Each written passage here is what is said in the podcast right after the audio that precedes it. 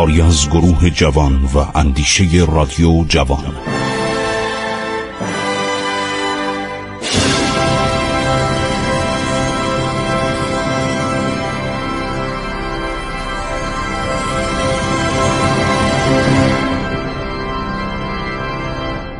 بسم الله الرحمن الرحیم. با سلام خدمت شما شنوندگان عزیز من خسرو معتزد هستم از برنامه عبور از تاریخ که ما الان حدود دو سال و نیم خدمتتون هستیم و تاریخ رو رساندیم به دوران مرداویچ پادشاه زیاری و داریم به سرنوشت او نزدیک میشیم.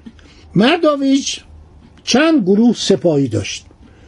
یاران مرداویچ سخت از او بیمناک بودن. ابن مسکویه میگه. مرداویچ در مدتی کوتاه قدرت فراوانی به دست آورد.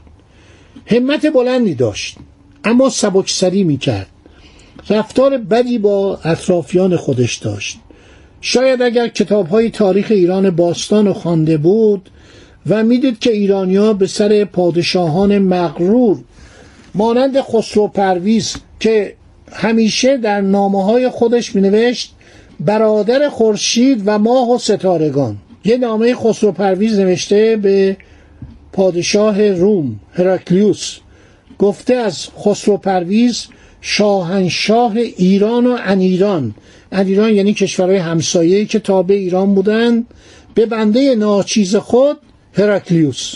با همین حالت توهین اینقدر از خودش راضی بود. بعد کودتا که می‌کنن میگیرنش ببرن که به اون زندان ببرن. اینه در اون زندان نگهداری کنن فراموشخانه محلی بوده به نام زندان. ایرانیا به زندان می‌گفتن فراموشخانه. یعنی باید اونجا فراموش بشه. یک کفشگری این که داشته می‌رفته رو سرش یک پارچه کشیده بودن. پارچه سیاه که مردم نبینن. کفشگر می‌شناسه. کفشگر یعنی کفاش. با این به اصطلاح گزن کفاشی یکی می‌زنه تو سر خسرو پرویز. یک سرباز فورا سر اونو قطع می‌کنه سر کفشگرا. میگه نباید به ایشون اهانت کرد.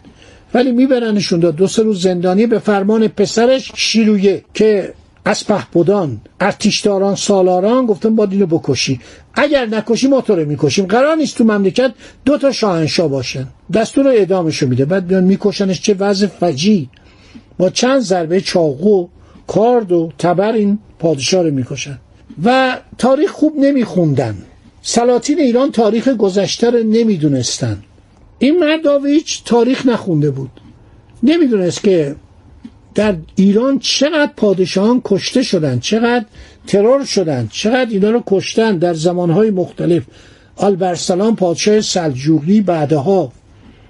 می‌بینید که میره یه قلعه رو می‌گیره در ترکستان. کوتوال قله ایستاده بود. میگه که من می‌خوام به تو تیراندازی کنم با پرتاب تیر از چله کمان تو رو بکشم. اون چاقو داشته. یه دشنه ای توی پاشته موزش موزه یعنی کفش. در میاره میاد چارو می‌کشه. همه اصلا ماتشو می‌بره. سن زیادی هم نداشت البرسلان پدر ملکشاه سلجوقی. حالا اینم نمی‌دونست. نمی‌دونست که اینقدر نباید عرض شود که غرور داشته باشه. در سال 320 ابن اسیر واقعی رو در سال 320 نقل می‌کنه که مرداویج ابن الجد یکی از سردارانش رو به قاصدی نزد برادرش وشگیر میفرسته که ایشون ماهیگیر بوده. ایشون شالیکار بوده. میگه من رفتم خدمت وشگیر. دیدم اینها همه تن و پا برهنه با شلوارهایی که با پارچهای رنگارنگ وصله شده بود و رداهای پاره پاره سرگرم کاشتن برنج هستند. چون عرض شود که مرادید نزد من آمد. پیام برادرش را به او رسانیدم. گفتم که شاهنشاه مرداویج از شما می‌خواد که من شهرهای زیادی رو گرفتم و شما بیاید و به من همکاری بدید. میگه او خندش گرفت. گفت خاک بر سرش. او در خدمت خلفای عباسی در آمده است. من گفتم نه ایشون در خدمت خلفای عباسی نیست. درست المقتدر بالله براش فرمان داده ولی ایشون داره مستقلا می جنگه میگه بالاخره انقدر خواهش کردم این برنجزا رو رها کرد. ببینید تاریخ اینا اون موقع برنج میکاشتن. و واشکی که بعدا سلطنت ایران به او می‌رسه البته نوایی محدودش. این جالبه که واشکی هم برنجکار بوده شالیکار بوده. بعدم بالاخره اومد کمک کنه به برادرش.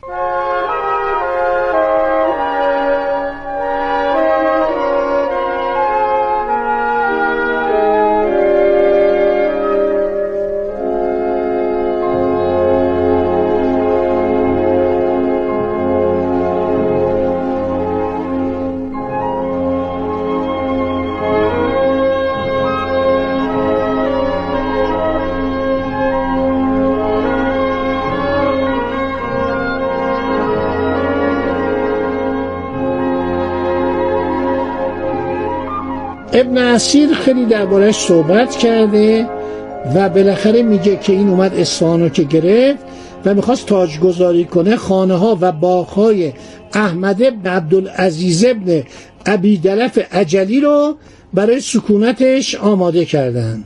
چهل هزار و یا پنجاه هزار سرباز وارد اصفهان شد. قاصدی نزد خلیفه فرستاد در قبال سرزمین هایی که در تصرف داشت به عهده گرفت سالی دویست هزار دینار بلای خلیفه بفرسته. ابن مسکویه در ضمن وقایع سال 321 گفته که قاهر خلیفه که بعد از مقتدر به خلافت رسیده بود به مرداویج نوشت که دست از اصفهان باز دارد تا حکومت ری و بلاد الجبل را به او واگذارد. یعنی نوایی عراق و ایران مرکزی را و او را جزو دوستان خود به شمار آورد و نافرمانی وی را به فراموشی بسپارد. مرداویج می‌خواست با خلیفه کنار بیاد. به برادرش وشگیر نوشت که از اصفهان صرف نظر کند. در حال زیاد حرف خلیفه رو گوش نمی‌داد. روانه خوزستان میشه. ابن اسیر میگه وشگیر و سپاه مرداویج وارد اصفهان شدند. باز خلیفه نامه داد که تو قول داده بودی اصفهان رو به ما بدی. بنابراین محمد ابن یاقوت حاکم منو فرمان روای اصفهان بکن. و این مرداویج هم هر شود گوش میده. تاریخ صحبت اینه که مرداویج گوش می‌داد. یعنی سعی می‌کرد با خلیفه کنار بیاد و اوایل کار دنبال عرض شود که برافکندن خلیفه بود. هر چی بیشتر بزرگ شد و قوی شد عرض شود که کوتاه اومد. ابن مسکویه میگه وقتی خبر قتل مرداویج به اصفهان رسید حالا براتون میگم. محمد ابن یاقوت که مدتی از طرف خلیفه والی اصفهان بود آن را از تدبیر خود دانست و اظهار داشت یکی از غلامان خود را فرستاده تا به مرداویج پناهنده شود و اینکه متجاوز از ده بار درباره کشتن مرداویج با آن غلام مکاتبه کرده. اسنادش رو در آورد نشون داد.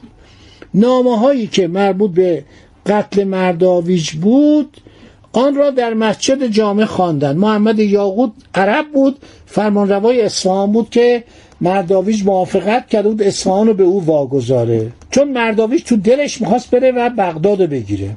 ابن مسکویه میگه این غلطه. ابن مسکویه آدم دانشمندیه.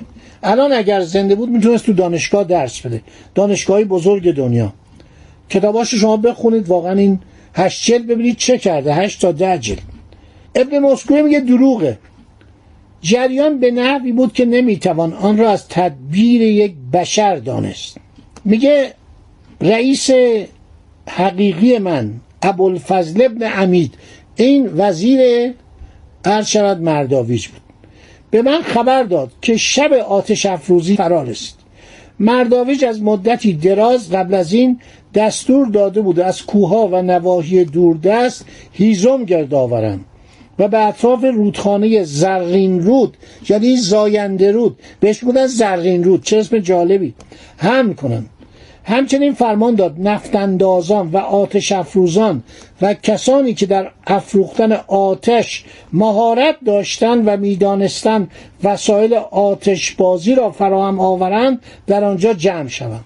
فرمان داد شمهای بزرگ مجلسی آماده کنند. در اطراف اصفهان کوی و تلی باقی نماند که در آن هیزم و بوتهای خار تعبیه نکرده باشند. این قدرت آدم دچار جنون می‌کنه. تعداد زیادی کلاق و مرغان دیگر کبوتر و غیره به چنگ آوردن به منقار و پاهای آنان گردوهایی که از نفت و مواد سوزان انباشته شده بود بستند در محل جشن مجسمه ها و ستونهای بزرگی از شم ساختن که هیچ کس مانند آنها را ندیده بود. این یه آدمی بود. حالا می‌خواد جشنهای ساسانی بگیره. ابن وردی یک مورخ می‌گوید دو هزار کلاق بیچاره رو جمع کردن و اینا رو آوردن و قرار شد که به پای این ها و کبوترها و ها یک به اصطلاح جسم گردی یه دایره مثل گردو ببندن و اینا رو با نفت مشتعل کنن که این کبوترها که میرن آسمان هوا روشن بشه. در یک زمان آتش از قلی کوها و بالای بلندی ها و در صحرا و در مجلس جشن که خود مرداویج در آن حضور میافت به وسیله مرغانی که رها می ساختن زبانه بکشد. یک سفره بسیار بزرگی گذاشتن ده هزار نفرم دعوت کردند. ده هزار نفر رو دعوت کردن تو بیابان. چه سفره گذاشتن تمام مردم رو خواستن چه آشپزخانه چه دیگهایی چه دیگبرهایی چه غذایی. همه را آماده کردن. وقتی اومد تو عرض شود که تماشا کنن دیدن که این مرغا که با آسمون فرستادن رفتن در آسمان گم شدن.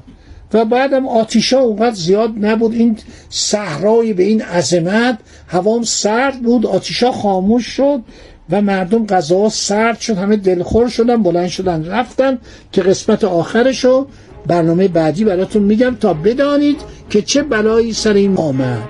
خدا نگهدار شما روز خوشی داشته باشید.